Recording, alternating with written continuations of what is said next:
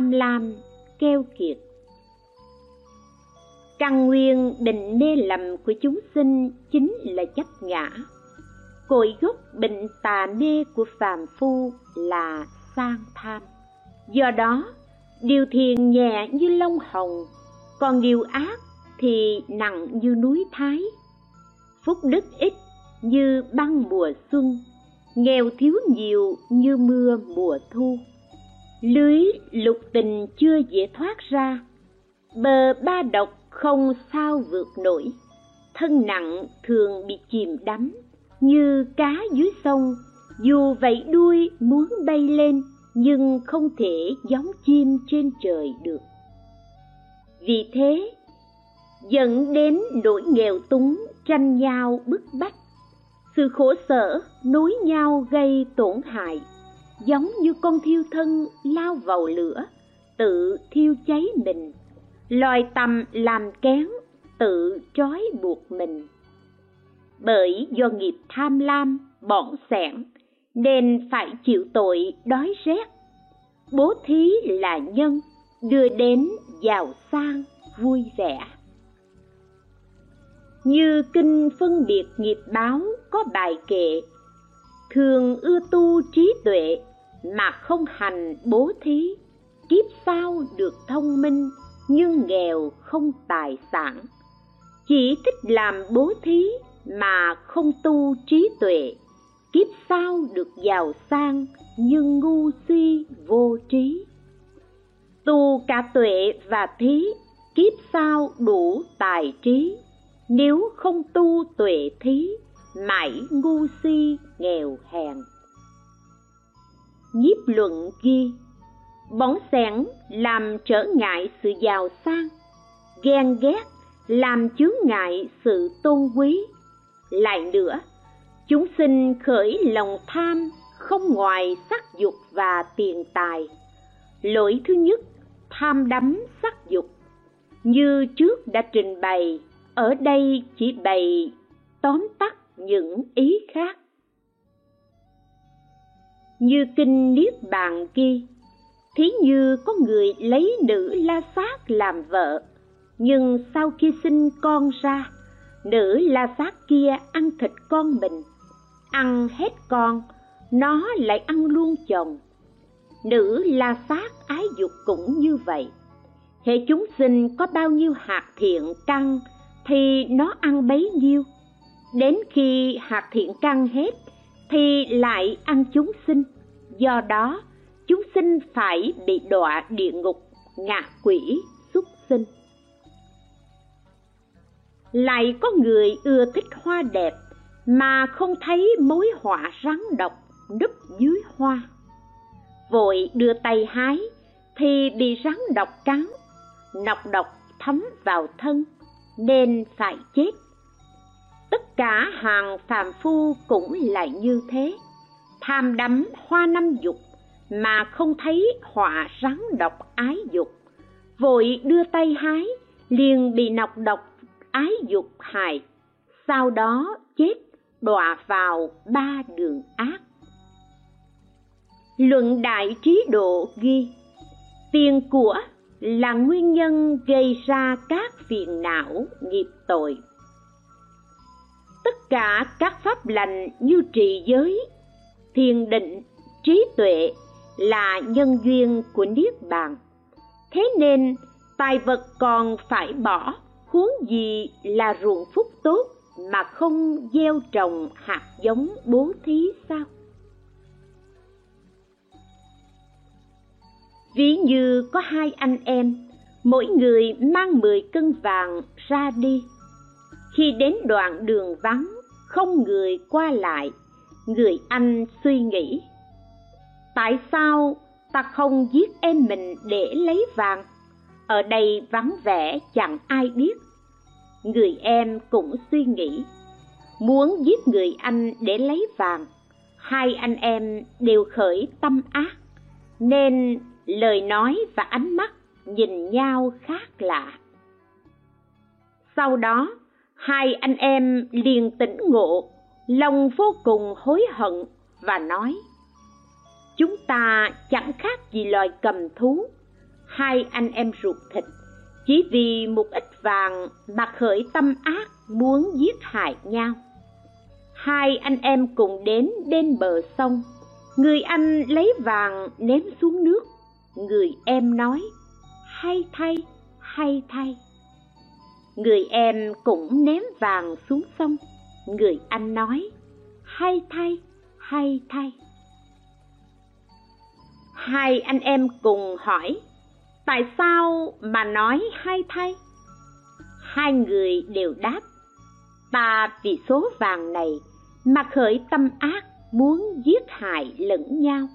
Nay bỏ được nó nên nói là hay thay vì nhân duyên này nên phải trừ diệt tham lam, bỏng sẻn.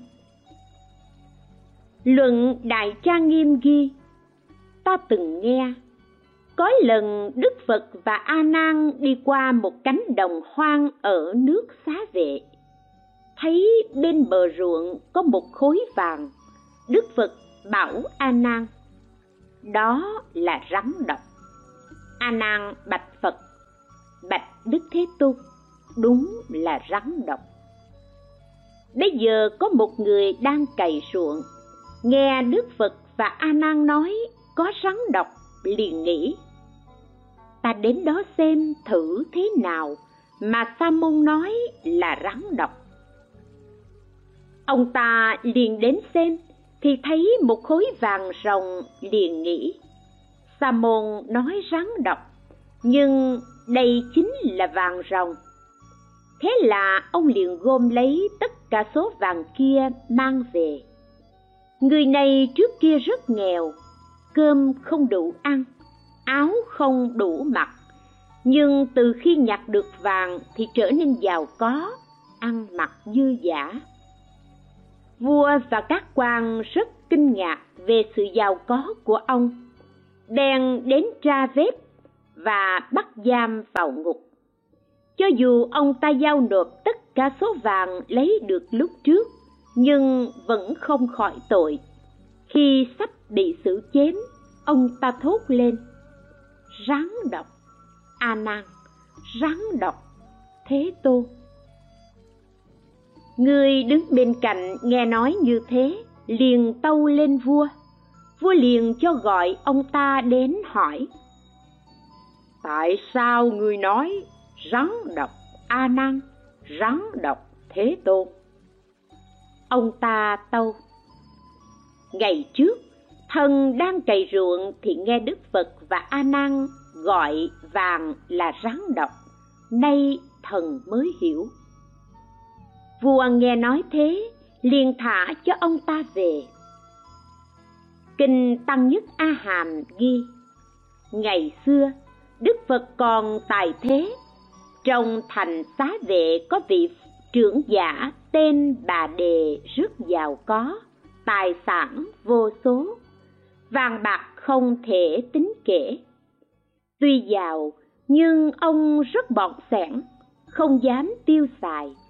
Hàng ngày ông ăn uống đạm bạc, áo quần thô xấu, lại không dám cho vợ con quyến thuộc người giúp việc bạn bè, bậc tri thức và các vị sa môn, bà la môn, vân vân. Lại thường khởi tà kiến, đoạn các căn lành. Vì ông không có con cháu nối dõi, nên sau khi chết, của cải đều xung vào cửa quan. Vua ba tư nặc đích thân đến tịch thu tất cả tài sản mang về. Sau đó vua đến chỗ đức phật bạch. Bạch đức thế tôn trưởng giả bà đề sau khi mạng chung sẽ sinh vào nơi nào? Đức phật bảo vua trưởng giả bà đề phúc đã hết mà không tạo phúc mới. Còn khởi tà kiến đoạn mất căn lành nên sau khi mạng chung xin vào địa ngục đề khóc vua ba tư nặc nghe đức phật nói thế, thương cảm, rơi lệ và thưa. Bạch đức thế tôn, ngày xưa, trưởng giả bà đề tạo nghiệp thiện gì mà sinh vào nhà giàu có? Và ông tạo nghiệp ác gì mà không được hưởng sự giàu sang ấy? Đức phật đáp, từ thời quá khứ lâu xa sau khi đức phật ca diếp, nhập niết bàn, vị trưởng giả này làm con của một điền chủ ở nước xá vệ. Khi đó, có vị bích chi phật đến nhà ông ta khất thực. Trưởng giả mang thức ăn ra cúng dường. Vị bích chi phật được thức ăn, liền bay lên hư không đi. Trưởng giả thấy như vậy, liền phát nguyện nhờ căn lành này, khiến con đời đời, sinh ra nơi nào cũng được giàu có, không đọa vào ba đường ác. Nhưng sau khi cúng dường xong, ông lại hối tiếc và nghĩ, những thức ăn vừa rồi, lẽ ra ta nên đem cho người giúp việc, không nên cho vị sa môn trọc đầu kia. Đức phật lại bảo vua. Trưởng giả bà đề do công đức đời quá khứ cúng dường thức ăn cho bích chi phật và lời phát nguyện, nên ông sinh vào nơi nào cũng được giàu có. Nhưng do sau khi cúng dường lại sinh lòng hối tiếc, nên dù ông sinh ra nơi nào cũng giàu sang, nhưng không hưởng được sự giàu sang ấy, lại còn tham lam bọn sẻn chỉ lo cất giữ, bản thân không dám ăn mặc, chẳng cho vợ con quyến thuộc, bạn bè, bậc tri thức và các vị sa môn, bà la môn, vân vân. Vì thế, người trí nghe được việc này, nếu có tiền của phải bố thí, chớ xin lòng bọn sẻn khi bố thí thì phải hết lòng tự tay mình đem cho. Bố thí rồi thì xin lòng vui vẻ, không nên khởi tâm hối tiếc.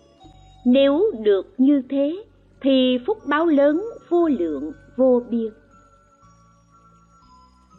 Kinh xuất diệu ghi, ngày xưa đức phật còn tại thế, ở nước xá vệ có vị trưởng giả tên nang đà, rất giàu có vàng bạc, châu báu, voi, ngựa, xe cộ, kẻ hầu, y phục, trang sức, ruộng vườn đều không thể tính kể.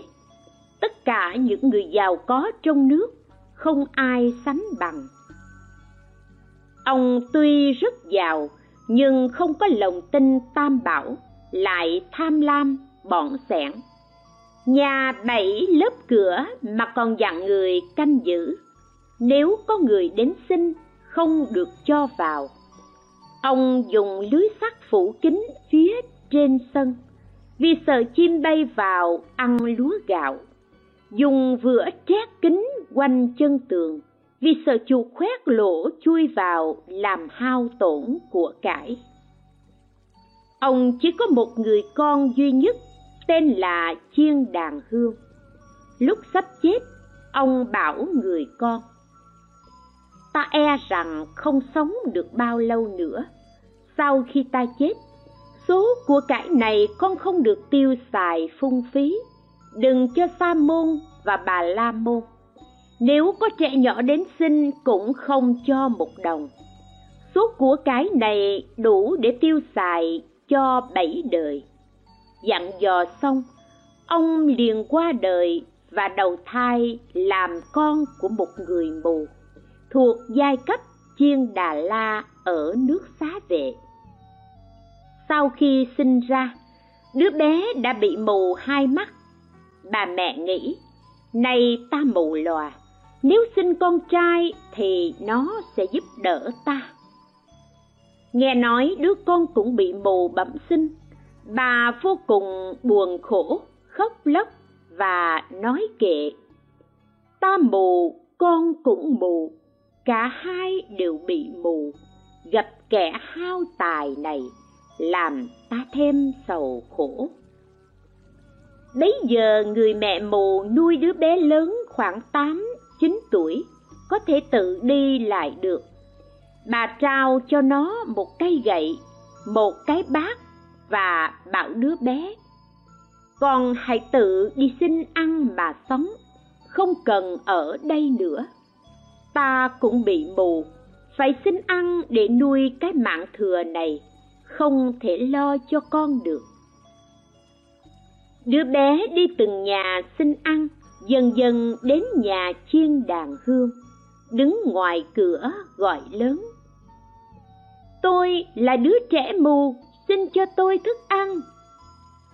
Khi ấy, người canh cửa nổi giận, nắm tay nó ném xuống hầm sâu làm nó gãy cánh tay trái và bị thương ở đầu.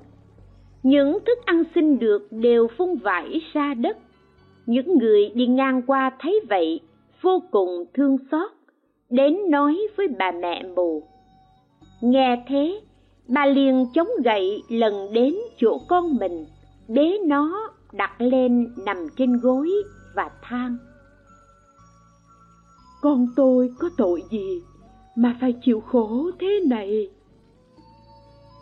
Đứa bé kể với mẹ, con đến nhà chiên đàn hương, đứng ngoài cửa gọi xin thức ăn, thì gặp người xấu ném ngã như thế này. Đức phật biết việc này liền bảo a nan, tai họa tai họa. Trưởng giả nan đà sau khi qua đời đầu thai trở lại làm con một người phụ nữ mù thuộc giai cấp chiên đà la, vừa sinh ra thì hai mắt bị mù. Ngày xưa, nhà ông ta rất giàu có, tiền của vô số, voi ngựa, xe cộ bảy báo nhiều không thể tính hết, mà nay không được hưởng. Do tham lam bỏng sẻn nên phải bị chịu quả báo mù mắt như thế. Sau khi mạng chung, sẽ đọa vào địa ngục a tỳ. Quá ngọ, đức phật cùng chúng tỳ kheo và tất cả nhân dân trong thành vây quanh đến trước nhà chiên đàn hương, nơi đứa bé mù đang nằm. Chiên đàn hương nghe đức phật ở ngoài cửa, liền ra định lễ rồi đứng qua một bên. Đức phật biết đại chúng đã nhóm họp, lại thấy chiên đàn hương có mặt, liền giảng cho đại chúng nghe về tâm tham lam, bỏng sẻn, ghen ghét, sẽ bị vô lượng tội, thực hành bố thí sẽ được phúc đức vô số. Đức phật muốn họ pha lìa pháp hữu vi theo đạo vô vi bấy giờ thế tôn muốn trừ nỗi khổ địa ngục cho chiên đàn hương, nên ngài hỏi đứa trẻ, người có phải là trưởng giả nang đà không? Đứa trẻ đáp ba lần, con đúng là trưởng giả nang đà. Đại chúng nghe như thế, kinh ngạc bảo nhau, trưởng giả nang đà chính là đứa bé này bấy giờ chiên đàn hương chứng kiến việc này, thương cảm, khóc lóc mãi không thôi. Lại đảnh lễ cầu xin đức phật giúp nhổ hết gốc tội, đồng thời thỉnh phật và chúng tăng ngày hôm sau đến nhà thụ thực. Hôm sau, thụ thực xong, đức phật thuyết pháp vi diệu. Chiên đàn hương nghe xong, liền đắc quả tu đà hoàng đức phật bảo a nan, nếu người nào cất chứa tiền của không dám ăn tiêu, lại không bố thí, đó là người ngu si nhất. Thế nên, người trí phải thực hành bố thí để mong xa lìa sinh tử, chớ bọn sẻn mà chịu khổ vô cùng. Luật thập tụng ghi, khi đức phật ở tại nước xá vệ trưởng lão ca lưu đà di đã chứng quả a la hán một hôm, ca lưu đà di ôm bác vào thành khất thực, đến nhà một vị bà la môn người chồng vắng nhà, người vợ đóng cửa làm bánh rán. Ngài liền nhập định, vận sức thần thông đi xuyên lòng đất vào trong sân, gãy móng tay làm tín hiệu người vợ quay lại, nhìn và suy nghĩ.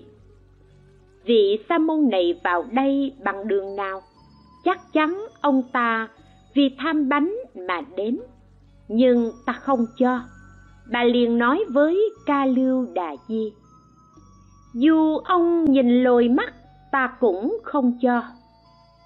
Ca lưu đà di liền vận thần lực làm cho hai mắt lồi ra bà lại nghĩ, dù hai mắt ông lồi ra bằng cái bát, ta cũng không cho. Ca lưu đà di liền biến hai mắt lồi ra lớn bằng cái bát.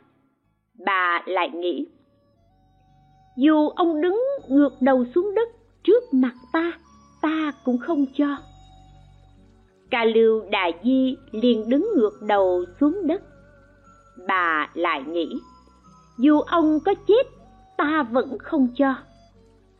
Ca lưu đà di liền nhập định diệt thụ tưởng, tâm ý không còn hoạt động. Bấy giờ, vợ của bà la môn đến xô đẩy, kéo giật, nhưng ngài vẫn bất động. Bà vô cùng hoảng sợ và suy nghĩ. Vị sa môn này thường đến cung vua ba tư nặc thuyết pháp là thầy của phu nhân mạc lợi.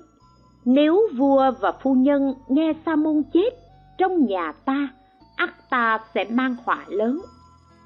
Bà nói với tỳ kheo, nếu ông sống lại, ta sẽ cho một chiếc bánh. Ca lưu đà di liền xuất định. Bà nhìn những chiếc bánh đã chiên xong, cái nào cũng to, có ý tiếc không muốn cho bà mới vét bột trong chậu được một ít bỏ vào chiên, thì nó phồng lớn và ngon hơn những chiếc bánh trước. Bà liền lấy một cái bánh đã chiên trước đó đem cho. Nhưng khi vừa cầm lên, thì những chiếc bánh còn lại đều dính theo. Ca lưu đại di hỏi, bà cho tôi bao nhiêu chiếc bánh? Bà liền cầm bốn chiếc bánh định cho thì ca lưu đại di nói ta không cần bánh này, bà hãy đem đến tinh xá kỳ hoàng, cúng dường cho chư tăng. Do đời trước đã gieo trồng căn lành, nên bà ấy liền suy nghĩ, tỳ kheo này thật ra không tham bánh, chỉ vì thương xót ta mà đến đây khất thực. Nghĩ thế rồi, bà liền mang một giỏ bánh đến tinh xá kỳ hoàng cúng dường chư tăng. Cúng dường xong, bà đến ngồi trước ngài. Bấy giờ ca lưu đại di quán xét nhân duyên và thuyết pháp, bà liền đắc pháp nhãn tịnh, xin làm ưu bà di. Khi trở về nhà, bà thuật lại. Nghe xong, chồng bà liền đến chỗ ngài ca lưu đà di và nghe thuyết pháp. Nghe xong ông cũng đắc pháp nhãn tịnh, làm ưu bà tắc. Họ đem hết tiền tài và sức lực cúng dường, phụng sự chư tăng. Đến khi mạng chung, họ còn dặn dò các con cúng dường mãi không dứt. Kinh bách duyên ghi, đức phật ở vườn tre ca lăng đà tại thành vương xá. Một hôm, một kiền liên đang ngồi bên gốc cây thấy một con quỷ thân như cây cột cháy bụng lớn như quả núi, cổ nhỏ như cây kim, tóc như dao bén quấn cắt vào thân. Các chi phần trên thân đều bốc cháy, khát nước sắp chết, môi miệng khô khan. Muốn đến sông suối uống nước thì nước ở đó bỗng nhiên cạn khô. Giả sử trời mưa cam lồ khi rơi trên thân nó, cam lồ đều biến thành lửa đỏ. Một kiền liên hỏi, ngươi bị nghiệp gì mà chịu quả báo khổ như vậy? Ngạ quỷ đáp, tôi khát nước quá, không thể giải thích được. Ngài đến hỏi đức phật sẽ rõ. Một kiền liên đến chỗ đức phật trình bày câu chuyện và bạch. Bạch đức thế tôn con quỷ này kiếp trước do tạo nghiệp gì mà chịu quả báo khổ như vậy? Đức thế tôn đáp, hãy lắng nghe, ta sẽ giải thích cho ông rõ. Vào kiếp hiền ở nước ba la nại có đức phật ra đời hiệu là ca diếp. Bấy giờ có vị sa môn trên đường đi giáo hóa, quá khát nước gặp một người nữ tên là ác kiến, đang múc nước bên giếng. Vị tăng kia đến xin nước uống, người nữ bảo, dù ông có khát đến chết ta cũng không cho. Nếu cho ông thì nước của tôi vơi đi, không thể gánh về. Sa môn xin không được nước, bèn đi tiếp. Người nữ kia quá tham lam, bỏng sẻn dù ai đến xin vẫn không cho. Sau khi mạng chung, cô ta bị đọa vào loài ngạ quỷ. Do nghiệp duyên này mà chịu quả báo đau khổ như thế. Đức phật bảo một kiền liên, người nữ không cho nước lúc đó, nay chính là con quỷ này. Lúc đức phật nói nhân duyên của ác kiến, các tỳ kheo vân vân dứt bỏ tâm tham lam bọn sẻn, đắc bốn quả sa môn. Có người phát tâm vô thượng bồ đề, tất cả nghe đức phật nói đều hoan hỷ vân giữ, hành trì. Kinh phó pháp tạng ghi, bấy giờ có vị a la hán tên là tăng già gia xá, trí tuệ rộng lớn. Giọng nói thanh nhã, rõ ràng. Ngày xưa lúc ngài đã xuất gia, nhưng chưa chứng đạo, một hôm trên đường giáo hóa, ngài đi đến vùng bờ biển, thấy một cung điện trang hoàng bảy báo ánh sáng rực rỡ. Vào giờ thụ trai, ngài liền đến cung điện kia nói kệ khất thực. Đói là bệnh đệ nhất, hành là khổ đệ nhất, biết các pháp như thế sẽ đắc quả niết bàn. Lúc ấy chủ nhà liền ra đón tiếp trại chiếu mời ngài ngồi. Tăng già gia xá thấy trong nhà này có hai con quỷ, thân thể trần truồng, gầy đen, đói khát, yếu ớt. Mỗi con đều bị xiềng xích vào chân giường. Bên cạnh hai con quỷ đặt một bát đựng đầy cơm thơm và một bình nước bấy giờ chủ nhà lấy thức ăn đó cúng dường cho ngài gia xá và nói, đại đức, ngài chứa đem thức ăn này cho hai con quỷ kia. Gia xá thấy chúng quá đói khổ, liền lấy một ít cơm đem cho. Hai con quỷ vừa ăn xong thì nôn ra máu mũ chảy khắp mặt đất, làm nhơ cả cung điện. Gia xá kinh ngạc hỏi ông chủ. Hai con quỷ này, vì nguyên nhân gì mà chịu quả báo khổ như vậy? Chủ nhà đáp. Đời trước, hai con quỷ này, một đứa là con trai tôi, một đứa là con dâu tôi. Ngày xưa, thấy tôi bố thí để tạo các công đức. Vợ chồng nó thường tức giận và tham tiếc tôi thường dạy bảo, mà chúng không nghe lời, nhân đó tôi lập nguyện. Tội như thế, nhất định bị quả báo xấu. Lúc chúng chịu tội, tôi sẽ trông coi. Do nhân duyên đó mà chịu khổ như vậy. Sau đó, tăng già gia xá đi tiếp đến một nơi khác. Thấy một tòa lầu gác được trang hoàng nhiều châu báu quý hiếm trong ấy chư tăng đi kinh hành, ngồi thiền rất đông. Đến giờ thụ thực, tiếng kiện chùy vang lên. Chúng tăng nhóm họp tại trai đường thụ thực. Khi sắp xong, các thức ăn ngon bỗng biến thành máu mủ. Họ liền cầm bát, ném nhau vỡ đầu, sưng mặt, máu chảy khắp thân và từ thang chúng ta tham tiếc một chút thức ăn, để nay phải chịu khổ thế này. Tăng già gia xá đến hỏi nguyên nhân, thì họ đáp, trưởng lão, vào thời phật ca diếp, chúng tôi cùng ở chung với nhau.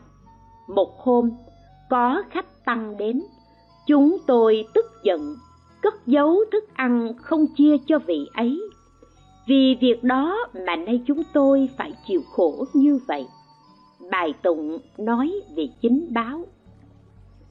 Tham lam giả đạo đức, sống bằng nghề sát sinh, lòng dối gạt muôn điều, tâm cầu lợi vạn thứ. Chịu tội trong địa ngục, thói quen vẫn còn theo. Bị dao bén lóc thịt, chỉ còn bộ xương trắng. Bài tụng về tập báo do lòng nhiều tham dục, chìm đắm trong đường ác, tội hết, xin làm người, tập khí vẫn còn theo.